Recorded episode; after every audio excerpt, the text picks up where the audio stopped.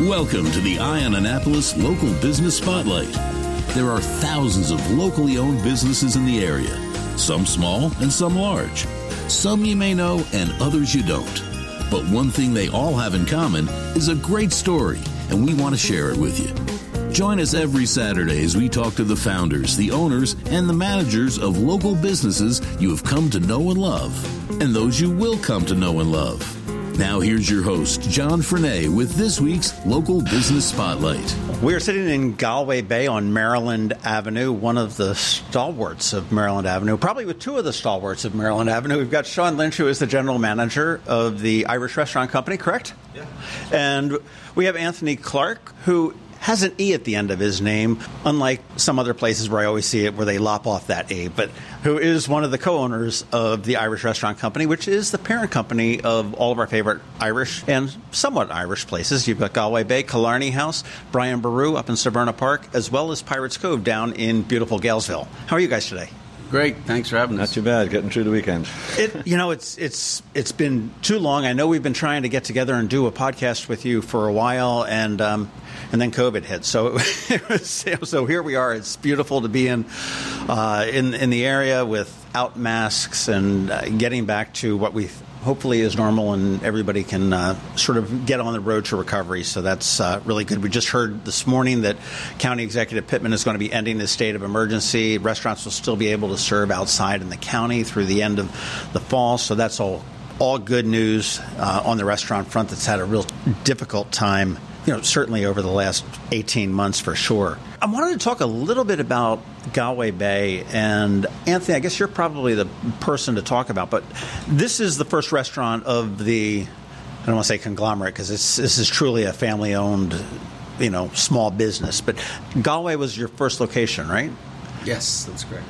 And you took this over from, it was the Little College Inn, Old College Inn? Little Campus Inn. So Michael Galway, who my partner obviously not here today, but he, he was the one who found this property through uh, who became a very good old friend. Jack Steffi was a real estate agent. He was just walking up and down the street and met this guy Jack Steffi. He brought him over, introduced him to the owner of the little campus, Angie Nichols, and that's where the conversation started. Michael pursued the lease and eventually signed it in July, and then Galway Bay opened in December of '98. Wow. Okay. So, So that's where it all started from. I came along having worked with Michael before, and Sean having worked with us both before. Came along a little later after that, but that's where the heavy working and heavy lifting happened. All that you know that year coming into '99 to establish Galway Bay as a as a, a real Annapolis restaurant that was earned its place here in the community. Without without a doubt, it has. Now, what is your background in restaurant? I mean, I mean, hopefully you didn't just walk down Maryland Avenue and say, you know what, I think an Irish pub would fit real here. I mean, Me personally, but yeah, I mean, I'm just curious as to what I mean. Is there a restaurant background or is there a business background that brought you into this? Because I mean, you don't. It's not like you have other restaurants. This was the first. I grew up in Ireland, obviously in Dublin. I went to college for hotel management and catering. Oh. Graduated there, then went to London, worked in numerous hotels there for over six years. Um, then eventually got a green card, came to the States, and started working in numerous different Irish restaurants in DC, Okay. Powerscourt Restaurant, Dubliner. And I, it's a real funny story actually, this. Everywhere I went, Sean Lynch had been before. This is from London to the United States. So in London, the hotel I worked at, Sean had just left a couple of months before, and I didn't even know him then. I arrive over here, ended up in the job in the Dubliner. Sean had just left there and went to Massachusetts. So we eventually then reconnected after that and discovered this story, which is a bit of a backstory to our relationship here. You're not ready to leave, are you? Okay. No, we've been working ever, together ever since then. So once we started here, and that's 23 years ago now.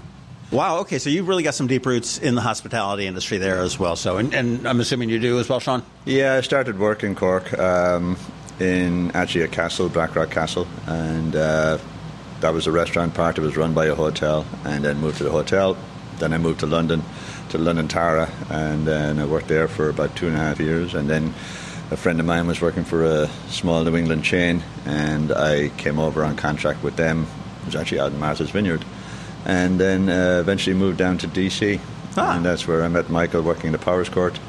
and uh, worked there for a number of years in a Dubliner, and um, then moved on to another hotel, and um, then went back to work with Michael and Anthony in uh, the Four Provinces in Falls Church. That was in like '96 or so. Okay. So then when we came down here, I followed him down uh, eventually. Fantastic. Well, obviously actually, it was, it was Halloween. I always remember it was Halloween. It was a, actually day of moving down to Annapolis in '98.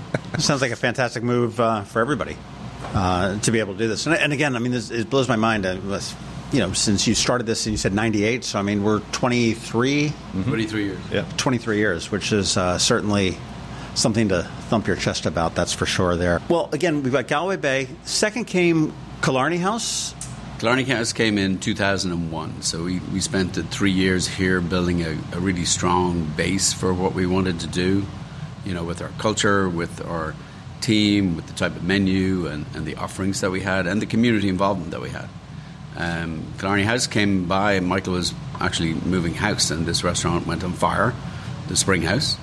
And um, we ended up talking to the owner. Michael negotiated a lease, and we eventually bought the building three years later. And Killarney House was born in August of 2001. And then following that, that was Brian Boru up in Severna Park. We had a little uh, digression there. We went to Massachusetts to try it out and um, bought a property in 2004, which became the Kinsale Inn. Um, and we operated that for about seven years, but the commute was a lot. It was a different kind of market for us. We ultimately sold that. Uh, Brian Boru came in 2008. Um, it was a new build out, our first new build out in a new um, kind of complex that was going up there in Route 2. Um, and then we stayed with that for a considerable time, uh, came back down to three units, and then the owner of the Spring House, which is now Killarney House, Bob Platt, we had had a good relationship with, but he also owned a restaurant called Pirates Cove in Galesville. And we'd known him for a long time, entered into conversations. With him. I didn't realize there him. was a connection there. Yeah. Um, so we had known him. Michael had been going down to Pirates Cove for dinner with his kids and stuff for years. So we knew the restaurant and we knew Bob. And Bob was looking to step back a little bit because he'd been doing it for 40 years himself. And we eventually signed a deal and took Pirates Cove over in April of 2015. Okay, well, I'll tell you, you know, what I what I really like about the restaurants, four restaurants, is they've all got a different, their own unique, different vibe. Uh, we're here in Galway Bay, and this is an old time, you know, sort of a downtown pub. You go to Killarney House, and this is something that you know, as you're maybe driving to an inn or a bed and breakfast or to a castle across Ireland, it's out I don't want to say in the middle of nowhere. I mean, nothing is in the middle of nowhere where we are, but in Davidsonville, and it's it's like a pub that you would find just someplace over there. Brian Boru is tends to be a little bit more of a uh, urban. Uh, it, I mean, obviously the decor is very very Irish and very pubish, but it's it's more of an urban type of a environment. And then Pirates Cove is just sort of like the outlier there. It's you know it's not particularly Irish and It's Yeah, a life of its own down there. Yeah, we don't we don't we don't have the Irish influence down there, and they're all what's what's all different about them is they're all different communities. We have different people that work in them that make that culture. They're all a little different, even though some of our people that work in the restaurants move from one to the other. Like in Killarney House, they'll go to Pirates Cove for the summer, and vice versa, come back. But you described the kind of demographic or the you know urbanization of where Brian Boru is, and more countryside for Killarney the collection of customers, we have some crossover between Killarney and Pirates Cove, and then we'll have some crossover between Brian Boru and Galway Bay. But a lot of them have their own nucleus of it, and that's what creates the atmosphere. That's what creates when you go in on a busy night and you see the, the, the regulars and the locals that come into each one. They're all a little different in how they approach the entity, but that's what becomes the experience that we pride ourselves on building, and it takes a number of years to really build that, and then to be able to recognize it when you come in on a busy Friday night. Well, you guys have really worked yourself into the community. I mean, you are not just a, a business that's opened up in a community, you are part of a community. And I know uh, I ride my bike up the B&A Trail and I take my life in my hands when I cross Ritchie Highway to get to Brian Boru. But there's always something on the chalkboard about, you know, there's some baseball team or something or other that's having a fundraiser up there. And you do that everywhere. I know here in Galway Bay, you play the trivia. Um, and I'm going to draw a blank on the name. I'm thinking it might be Thursday nights. Tuesdays. Tuesday nights. Yeah, And- it's on a bit of a hiatus right now. Yeah. Uh, but yes, we we've done that from you know, uh, 17, 18 years, I think. Uh, I'd have to ask Eric Pelticello about that because he keeps track of it. Mm. But it, it intimidates was, me. I don't. Yeah. I don't play here because it, your, your, people are very smart, and I very competitive. I, I, absolutely get my ass kicked every time. I don't mind. And if they don't like a question, they'll certainly tell Sean about it. Oh. Trust me, it is, it, they say it might be a battle of wits, but sometimes there's other battles as well. Oh, um, but, but, but, it is on hiatus right now simply because um, of logistics, and um, we weren't able to obviously do it in the last year. And um, I'm looking to the fall to reintroduce it again, uh, so that'll be another. Uh, arrow in the quiver, if you like, of um, options for people to, to go out and to uh, have a good night. But uh, yeah, we're kind of looking forward to doing it, but I can't do it until we're ready to do it. Right. Well, COVID really sort of gave, in a sense, it's a little bit of an opportunity for a reset button. I mean, obviously, it's a crappy opportunity that anybody wanted to have, but uh, you know, people can rethink about what they're doing. I was having a conversation with some friends last night, saying that you know, and for most restaurants, I would have to think that the takeout business and the carry home was pretty insignificant two years ago. I mean, it was somebody that ordered a you know a, a, great plate and said, "Oh, give me a doggy bag to take home" or whatever it may be. And now it's it's becoming a thing. And I think that you're going to see restaurants moving forward have have realized that that's a part of their business as opposed to just an ancillary thing. I think I think what, what COVID did, obviously, not discounting the amount of stress that it put our management teams under, as well as the, the nucleus of staff that stayed with us. And, and we continued to keep that group together, whether it be the back of house, the front of house. But it posed us to make sure we thought about new opportunities. What can we do? What can we do to change our model that will work with what our restrictions are right now? And obviously, carry out was a big one. We turned Killarney House's parking lot into a drive through and I based it on a Chick fil A philosophy of get the cars in and out as quickly as you can. And we changed to handheld units. We changed the menu so you could drive up and order if you wanted to, or you could order online. And that happened within about two weeks of being closed. So that dynamic of changing to that model was huge. And then we ended up closing down for a month voluntarily just because at that particular time nobody really knew what the answers were. People were worried and concerned, and we felt that it was best to just take a break, stop, and then regroup again. In the meantime, we still met and planned what we would do, what we had to change to do more carry out, what we had to change the kitchen, how it worked, how we worked our phones, and how we worked online ordering. And that has continued through, and I think we've become very good at it compared to Paddy's Day on 2019, which was a disaster in many ways because we only had two days' notice to switch to carry. right, right, right. Your biggest day of the year. We'd already planned for the biggest day of the year and then had to do an immediate turnabout to do carryout. And the numbers were outstanding, but we weren't ready for it and we weren't designed for it. No. but this year, we did a fantastic job at all the restaurants, um, from carryout to online pickup, and had you know curbside delivery. All of that came into play, and, and we've become very good at it now. Well, a lot of what he had uh, he had mentioned uh, with the online ordering, we had tried to do that about four years ago, five years ago, and it just didn't take off. And now it's a case where everybody is automatically looking at restaurants and see if they have online ordering to make it easier for themselves. They have instead of just Chinese and pizza, now you've got everything that's around. And we chose not to go with the Grubhub or the DoorDash model. Right. We went with our direct customers Good. and our link to them. And once they use the app on the phone or their computer, it's in there. So their information is really easy and it's right. very user friendly. And then they just reorder the cards in there, everything. Well, I've got to say, of, of, all the restaurants in the area, and uh, you guys, I mean, the key to I think your success through this whole thing was communications. I mean, to the point it was uh, it was crazy. It was like, okay, and, and obviously the the rules coming out of you know State Circle were crazy, but it was you know okay, hey, we're this is what we're going to be doing. We're going to be opening these hours. We're shortening these hours and everything else. And I briefly touched the base on you being in part of the community, but your employees, your staff, are family too.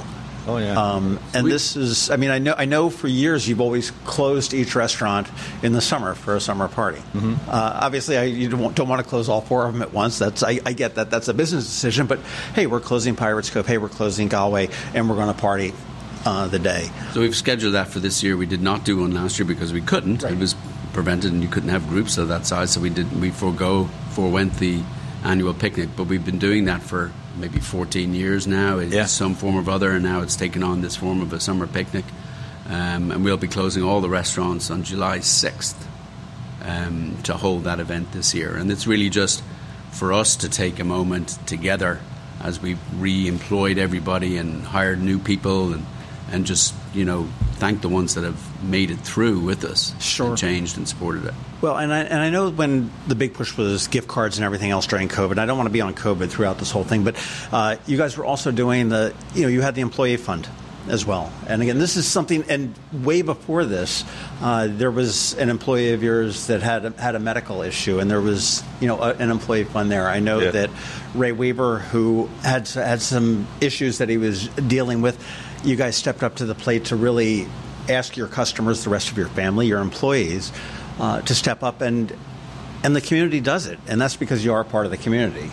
They were very generous to our employees throughout this. The employee fund, and we had a community fund as well, where we turned that money around into meals for first responders, the hospitals. We did Anne Arundel, we did um, Baltimore, Washington, um, the fire department, we did the police department. So any of that money that came in for community, because people wanted to do stuff as well, and the restaurants were the avenue to be able to turn that into a meal for somebody. We participated in Feed Anne Arundel Right. as well. Yep.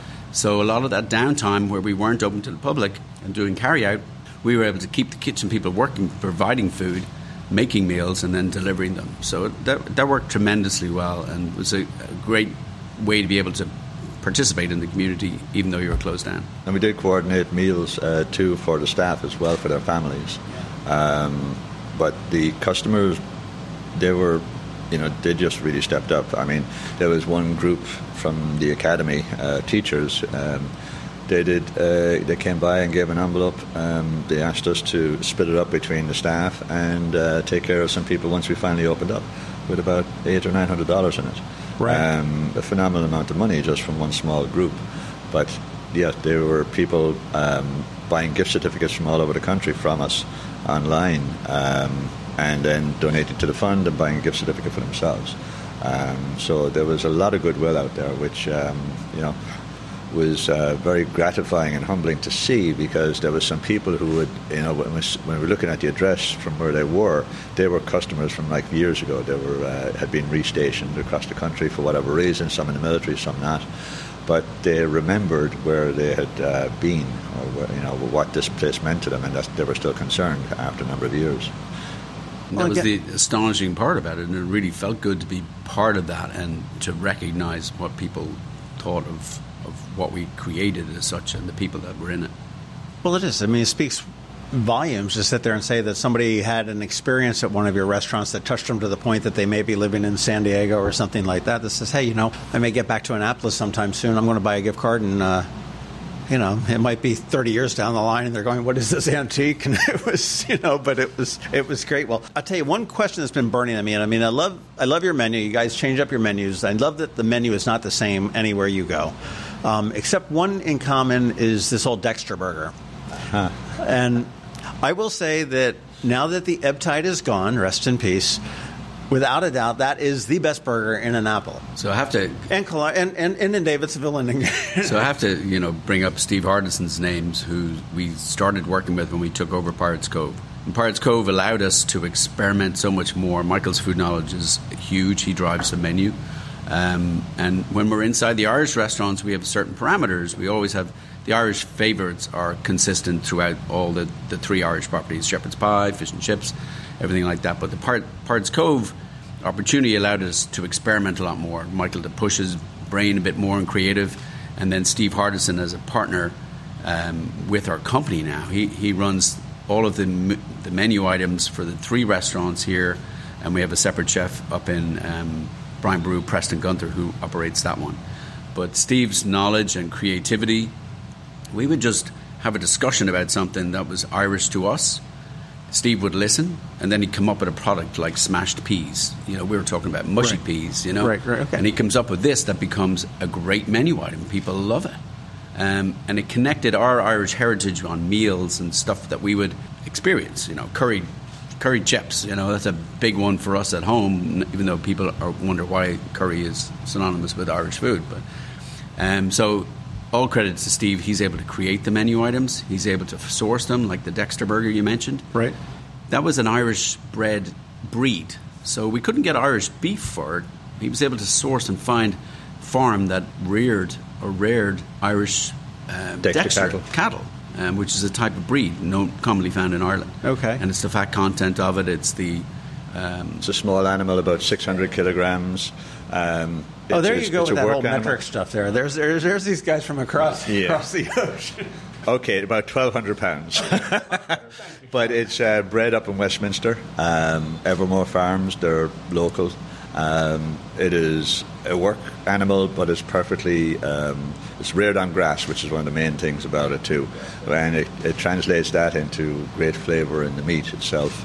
And uh, Steve sourced it and went, met with them, and uh, we've been dealing with them for a few years now. And um, it, it comes across and it is just an excellent uh, product. Uh, it, it tastes great. it's the meat, the sauce, Yeah. lettuce, What- what everything. is- and- what's the sauce?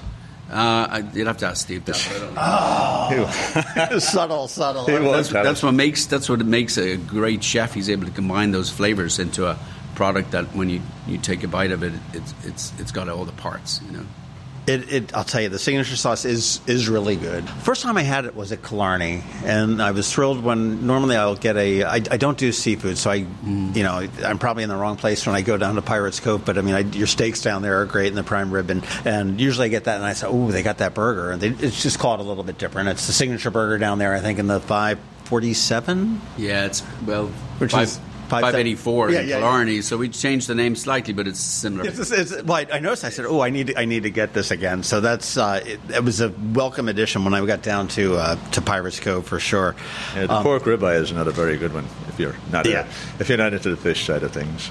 At- just before COVID, you guys also up here at Galway Bay renovated, and you installed a, uh, I guess maybe in a brilliant sense of timing. I don't know, know I don't know, but you uh, got a wonderful whiskey bar, and July in 2018.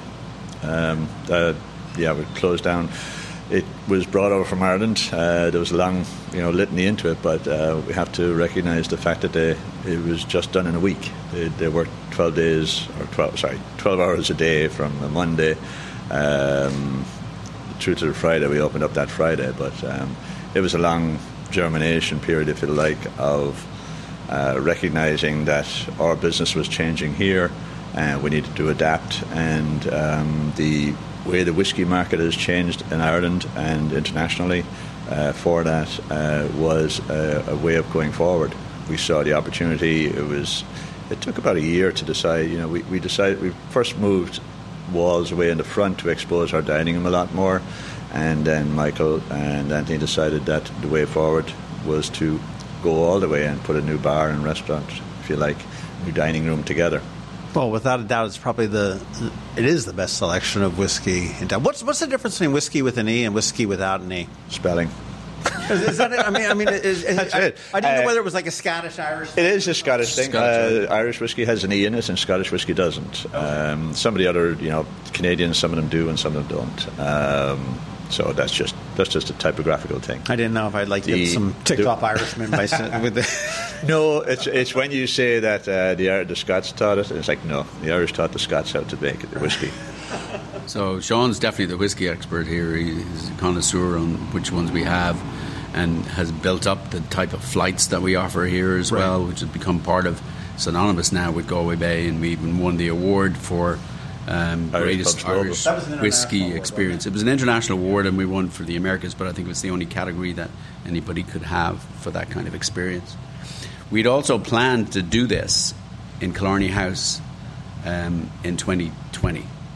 Um, obviously, due to COVID, we had to postpone it. and We even tried to get it back on the calendar for this year, but because of it coming from Ireland, we couldn't even get them into the country. And at this point, it looks like we'll be pushing it off to 2022. Oh, we, we've just talked to so many people about the the supply chain and just getting mm-hmm. things, and it's it's just. Oh, yeah. So the company that does this and created this for us are excellent about you know when we had our conversations and we played around with a few things, they figured out you know exactly what the best design was for what we could do with this space. And I had to say it was even from day one when we opened, it just took off.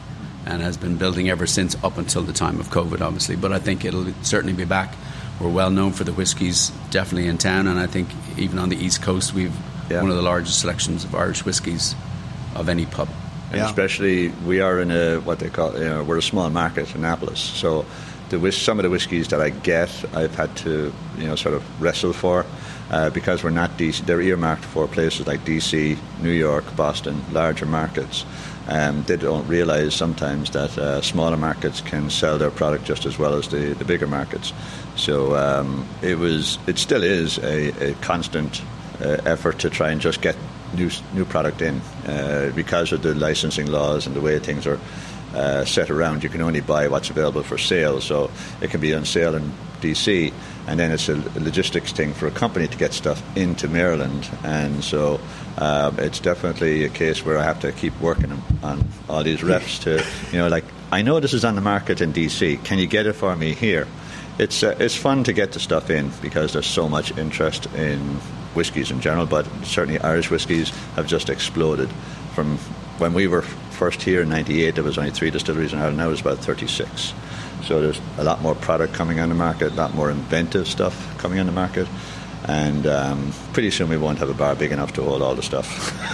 and the, and the flights that we that we created and Sean spent a long time pairing them allow the customer now to, you know, you don't have to come in and have a shot of each one. You can get three, you know, smaller measures, but you get them to compare with notes about what they are, and obviously Sean's usually available to, and to really, expand really taste, on them. To, you know, really find out. Yeah, and you get a tasting experience, and that's what's driven our, our sales in whiskey. Irish whiskies have, you know, tremendously increased Yeah. because of that. Yeah, the the interest, uh, you know, people come in and they say, like, I've heard this and I've heard this, and it's like, what's the difference? And it's like, it's fun to educate people, and we have, you know, books there behind the bar that people can look at, and we have tasting notes on all the whiskies that we do. Uh, but it is um, the, the level of interest has increased greatly, and it's just a matter of enjoyment and appreciation for something which is well made. Again, it comes back to an experience. Yeah. yeah. Well, it it is an experience. I mean, when you go to one of your restaurants, I mean, it's it's more than just okay. I need a plate of food or a you know a beer, and I'm out of here. There are very different characteristics in all four of them. Uh, one of the most notable for Galway, apart from the whiskey, is the fact that we don't have TVs. And on a lot of our That's a, social that's, a, that's, a, that's a great notable. Yes, well, it's, it's very noticeable on our social media, on our reviews and stuff. People comment on it a lot. Once they realise it themselves, because I don't know how many times I've talked to people here, and then you, I just happened to mention, you know, well, we don't have TVs, and they say, that's it. You know, it's like they didn't realise that we didn't have TVs because they were talking to each other and, and everything else. And Makes uh, people talk to one they were another. yeah, and they were talking to other people, and then it's like, yeah, that's right. You know, you don't have TVs, but Boru has TVs and Killarney has TVs, but in different numbers, and they don't, they're not all, all the time. But like you said earlier, the menus there are certain things in the Irish bases which are similar core dishes, but then they have their own differences. Uh, different crowd in Boru and Killarney and, and, and Galway uh, and Pirates Cove. Um, it's understanding that there are differences and there's characteristics, and then just um, you know playing to the strengths. Right, and, well, and live music. You have live music at all Yeah. places, um, varying nights of the week, and uh, We're looking to get our traditional sessions back on the market here. Uh, we're talking to Peter Bryce again, who organises those, uh, to try and get those back in session again. We used to do them on Wednesday nights. Um, we'll probably have to pick a different night in the future, but uh, we're trying to get those back on, on track again. So Right. It'll be another reason to come out on a weeknight, if you like, but uh, a- another return of normality. And to Yeah. explain what people may not understand what an Irish session is, but in Irish pubs in all over the country, it was always a couple of customers would come in and somebody bring in a bodhrán, somebody bring in a fiddle, somebody bring in a pipe and whatever, and then they just sit in the corner drinking a few pints and then they start playing, you know, and that's that's what it feels like. And Peter Bryce has put together a group of musicians. We never know who's coming or not coming or whatever, and they just sit down in the corner of the bar and then just play. Well, do you know, um, you know, Jen with Dublin Five? Yeah. Uh, got her. I'll say got her start at Killarney. Yeah. Yeah, yeah, With, yeah, uh, that's when, right. When, uh, when Ray was playing, she says, "Oh, I play the fiddle." She went home and got it and came back. That's right. I was there that night. And it was like there it was. So that's, uh, That's what happens, and they're the best ones. And and and Ray Weaver does things like that too, and musicians just come in and Yeah, jam the young with girl him. with the pipes. Uh, she comes Yeah. in and plays with him. Yeah, yeah. Um, Are the Irish History Dinners returning? The Irish History Dinners was a concept we started, you know, building up our month of Irish awareness.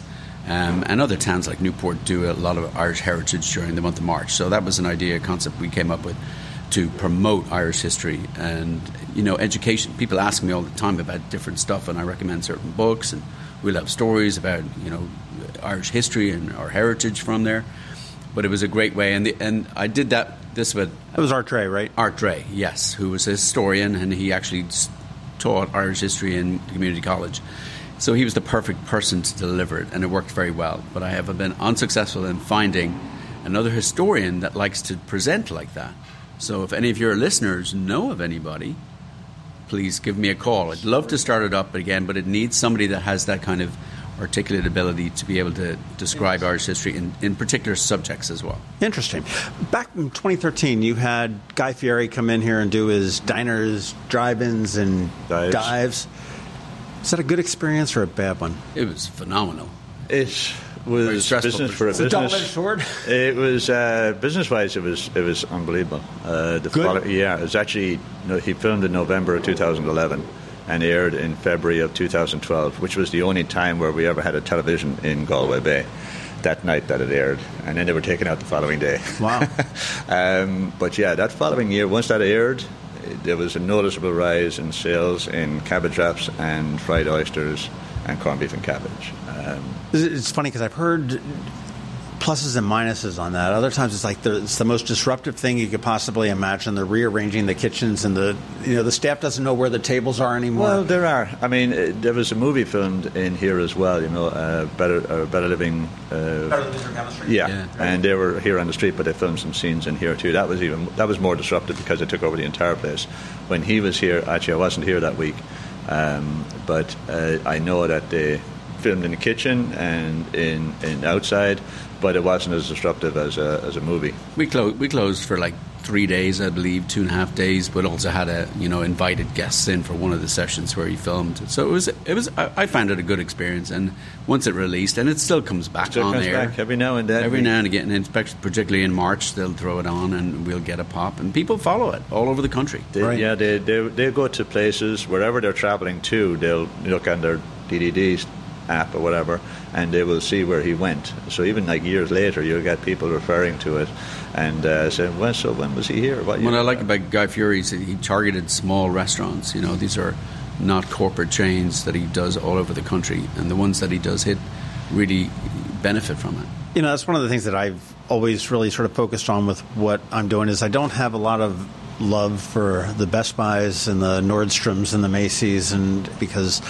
uh, it business, the world, our economy here in Annapolis and Anne Arundel County really starts on Main Street, and it, I don't mean the one over there with the brick potholes. Uh, we'll talk about the stone one here with the potholes on Maryland Avenue or West Street or anything like that. It is the small businesses that are the life you know, really the lifeblood of the community, and I mean that's that's exactly what you guys you guys are as well. We've seen that here on Maryland Avenue of all the streets. You know, you, th- there's such a been such a change from when we first came. There was a lot of antique stores and um, you know things like that, and it's changed now. And you know, uh, it is evolved, I suppose you say at times. Um, now it's very eclectic. You got a barber shop, you got a pub, you got um, a hairdresser's next to us, you got an antique store, you got couple of home decorating stores. There's going to be a deli going in. You have a, an old record store Right, you across got, the you got a street. tattoo shop. You got a you got a, a clothing tailors. You got a fitness guy. You got um, investment counselling. You know, you got quite the quite the uh, the street. Maryland Avenue is really kind of a. I, I, don't, I hate to say it's a hidden gem, but it's it's really a very cool street. I mean, Main Street. Uh, as much as everybody loves it, I mean, it, it is geared toward tourists. I remember way back when I first moved here, I came that close to buying Reynolds Tavern. Talked to Harvey Blonder, who said it'll never do anything well. Uh, this is a people come up Main Street, they hit the church, and they go back down Main Street, and that's that's their visit of Annapolis. Uh, so the only thing you're going to do is get uh, lucky convicts that got out of jail and lawyers. We looked at it as well, but it was a unique building. Yeah. Um, but Maryland Avenue, just to go back to Maryland Avenue for a little bit, it is it is the local street. It it, it, it has that kind of environment, you know, whether it's, well, just it's the, the locals doing the laundry. living upstairs. We have a lot of John Oh, yeah. students that live upstairs, and sometimes like B next door here has been living here for 30 years upstairs. So we have different. You have property owners, you have tenants, and we have businesses. Um, now, I'll take this opportunity to talk about a project we're working on for Maryland Avenue, and I've been spearheading it now since we started even before COVID, which is a, a display of umbrellas. It's called Umbrellas in the Sky, or Umbrella Sky for short. They did that in Madrid. They have about 42 around the world. Okay. Um, there are two, two or three in the United States, one in Coral Gables in Florida, and there's one in Pennsylvania, um, Madrid, Bar- um, Barcelona, I think. Puerto uh, Rico, Paris. Portugal, Brazil, um, even in Ireland. So I've visited some in Paris and two in Ireland. And it involves a whole cable system across from each building, and then we suspend all these colourful umbrellas um, in the air, you know, 17 feet up. Um, so we're working our way through, and we need the participation of all the building owners as well as the businesses. The businesses supported tremendously, and then I'm working my way through the building owners to allow us to put that suspended. We have one up right now, and we've been through uh, historic preservation, and we've worked through all the details. So I'm hoping to get it up this year, um, if not definitely for next year. That's, uh, I mean, uh, talk about it as I look through the stained glass windows at the back of Galway Bay, but I mean, it's going to be bringing a ton of color to the to the the avenue. Yeah, and an attraction for the street for the businesses that are here. It's been known or, or shown to increase traffic, foot traffic. It becomes another one of the 10 or 12 things that you get to do in Annapolis. Sure. So everybody that comes for tours wants to do the Naval Academy, City Dock. You know, you need to create with the yeah. Yeah. You need to create these different things and dynamics around the city for people to enjoy. And it's a lovely also- shade, lovely coloured shade in the summertime. especially. Yeah, yeah. I was I was going to say. I mean, uh, you talk about shade. I mean, just this past weekend they had the first festival up at the fairgrounds for the Wing Festival, and it was brutal. Uh, I mean, I didn't expect summer to come in quite like, quite like it did this week, but it's it, it does get warm here. That's a brilliant idea, and hopefully, hopefully that comes to. Um, fruition because I know that the merchants down on Market Space were looking because when they're going to disrupt City Dock and everything else, are looking to do something similar with converting that space between the market house and the restaurants and putting some kind of a shade over that, which should be. Uh, Yeah, they're looking That's- at different types of awnings. but the, the the color would be beautiful. I mean, Yeah, and it'll be an annual event. It, it wouldn't stay up permanently. It'll just be for 90 days, um, provide that attraction during the summertime. You can have a, a, a hanging of the umbrellas day. Yeah, and then use the same things uh, over the last couple of years now. This, the uh, Christmas time lights are uh, really special. They're really nice, just on this You narrow guys, street. you guys did an incredible job this this this Christmas time, this holiday. I, I'd be remiss if we didn't talk. We're talking about holidays here, but I mean, you've you've got this whole fifth store, if you will. But uh, your eggnog, Yes, yeah. It's been. Um, we didn't know what would happen last year when we, we you know we commit to the order coming over from Ireland. It's made in Ireland, in County Cavan, uh, by a distillery so it's not there. made in Hoboken. No, sure isn't. Made- County Cavan. And that's the difference with it because it's re- made with real Irish cream. So Irish cream's a lot different than the United States, you know, because of the fat content of the beef that's over there or the cattle. So it wasn't good for my diet. No, definitely not. Don't ask me about calories, so we won't go into that. But it, it, it did very well considering that we weren't really open for traffic. And our biggest months to sell are October, November, and December. But people still came back looking for that. And we're in, we're in multiple liquor stores now. It's growing every year. Um, and our aim is to have it throughout Maryland uh, and then ultimately, hopefully, nationwide one day. And another great combination was is a hookup that we um, have made with Annapolis Ice Cream on Main Street. They are making uh, an eggnog ice cream for us, and you can't get it at their store because you have to be 21 to, to eat it. Because they don't have the liquor license. That's They don't have a liquor license, no, but it is uh, really, really good. And we sell it in to-go containers, you know, so you can have it out as a dessert here, but if somebody wanted to buy some to take away, they can do that too. But they've done an excellent job on uh, making up this ice cream. And it, I did notice it's been that very this past popular. year, and I did not get a chance to sample it. Now, do you guys have your ice cream license here? It's, uh, we, if we could sell it uh, right now, I mean, we get emails and calls every winter uh, from people who have been in uh, to Annapolis. I have one guy actually this past winter who came down, drove down from Michigan uh, to get six boxes for himself and his brother, and he was taking two for his brother. He was going back up to Michigan and then flying to Seattle to his brother and bringing two cases out there. Wow. Uh, they, they had been down on a visit a So number that's of years ago. for you. Yeah, he had been down on a visit about three to four years ago and bought some and took it back, and they were just converted. But I've gotten emails and calls from people all around the country asking if we can ship. And, you know, it's not up to us. We can't do that. Right, right. Well, I'll tell you, the eggnog is some of the best eggnog I've ever had.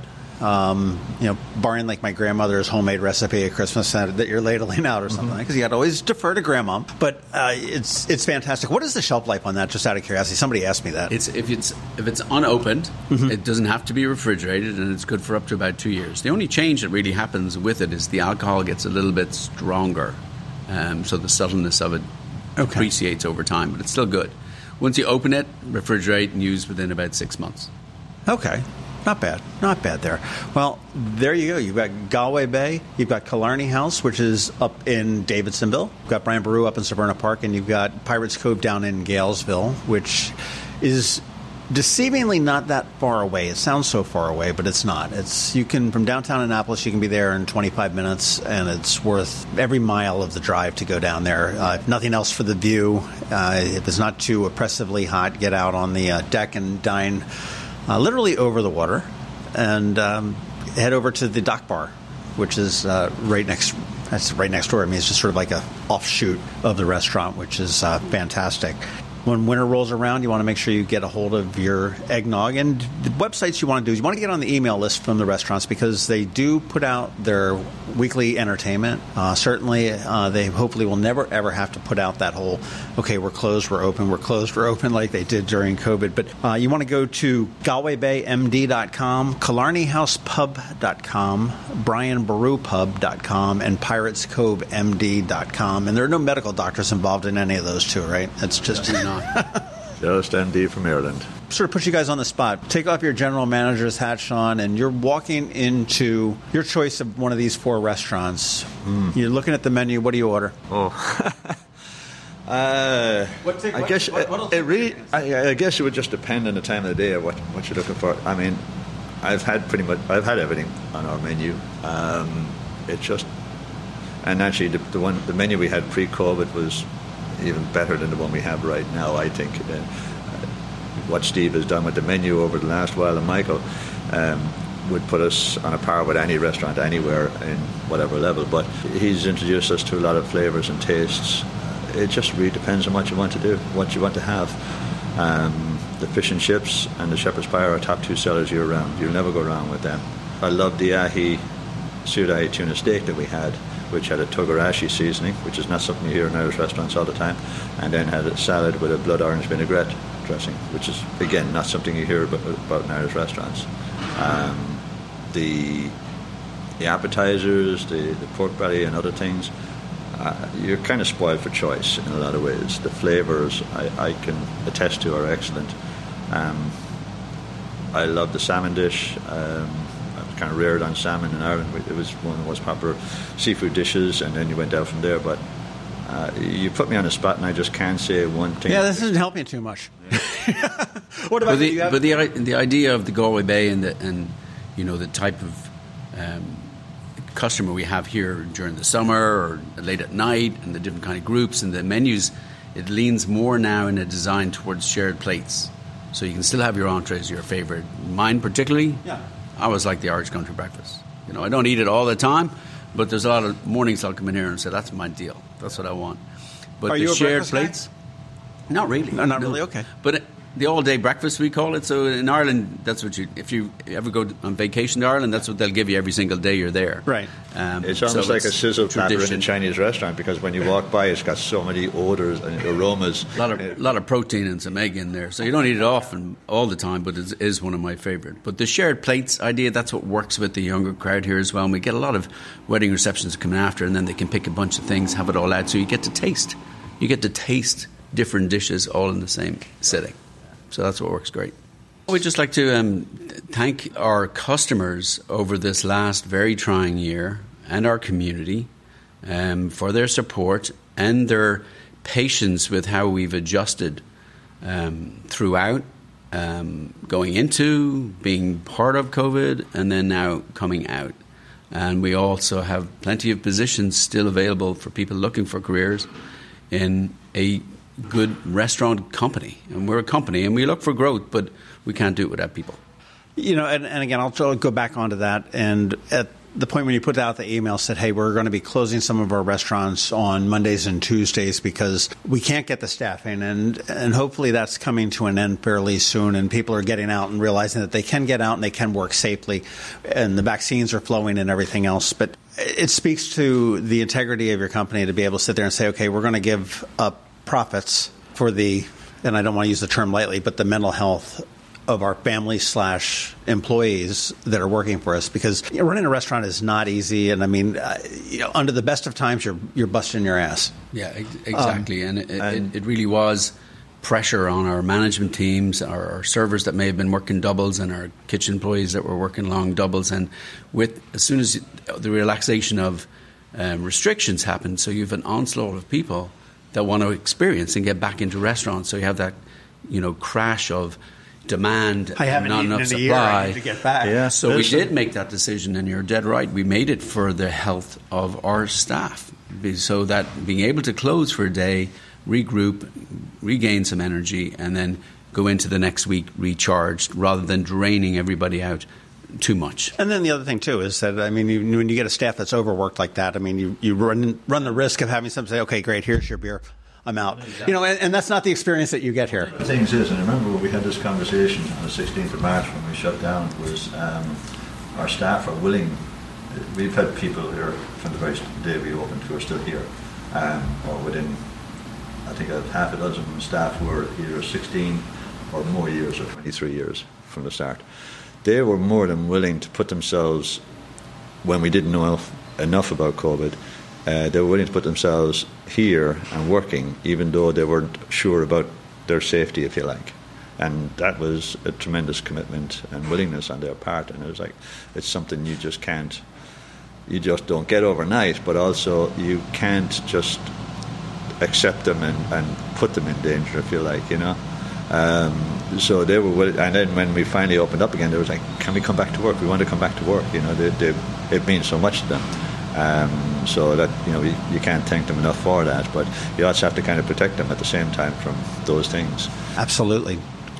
Anybody that's listening, get to one of the places. Galway Bay here on Maryland Avenue in the heart of downtown Annapolis. You've got Killarney House up on Central Avenue in Davidsonville. And you've got Brian Boru, which is on northbound Ritchie Highway, just past ah, the Starbucks and the McDonald's and stuff like that. And the, yeah. Um, there like that. And then Pirates Cove down in Galesville on, go down Muddy Creek Road, hang a left on Galesville Road. Uh, Dean Rosenthal's got a song about that, past the funeral home. When you hit the water, go left and you can't you can't miss it there. My go-to obviously is the Dexter burger when you come in, and it's uh, and I'm I'm pleased to know about the beef and the story behind that. And when winter rolls around, man, make sure you get a bottle or two or a case of the eggnog. Anthony Clarke. Galway Bay there. Actually, the Irish Restaurant Company is the corporate name of this, who is the co-owner along with Michael Galway. And Galway is named. Is it named for Michael, or is it named for the town, or do we? It was a bit. Of, it was a bit of both at the time. Obviously, Michael's leadership at the time. His last name's Galway, and then when we all kind of came around Annapolis, you know, we think of Galway Bay, and you know, the idea of creating a name for an Irish pub all the time was either is it going to be a place or is it going to be uh, somebody from history like Brian Boru. Brian Boru was a, a national figure in Ireland way back. Um, so that's where Galway Bay was born from. So a combination of Michael's last name and Galway Bay, the place. Okay, so it worked out worked out pretty well. All four places, nobody can go wrong when you go there. Um, I appreciate the history. I think you've got to come in here check out some of the flights of the Irish whiskey with the E. And Sean Lynch, thank you very much for your time. Anthony Clarke, thank you very much for your time this morning. I, I can't wait to get back here for some dinner. Thank you very much, Ian. Happy to have you. Thanks, John. Thanks for listening to this week's Local Business Spotlight please make sure to visit eyeonannapolis.net for all your local news, events, and opinion. And in case you haven't already, please subscribe to the Eye on Annapolis Daily News Brief, where we bring you all the day's local news direct to your phone, tablet, or computer in about 10 minutes. It comes to you at 6 a.m. every Monday through Friday, and you can subscribe on Apple Podcasts, Google Podcasts, or wherever you get your podcasts.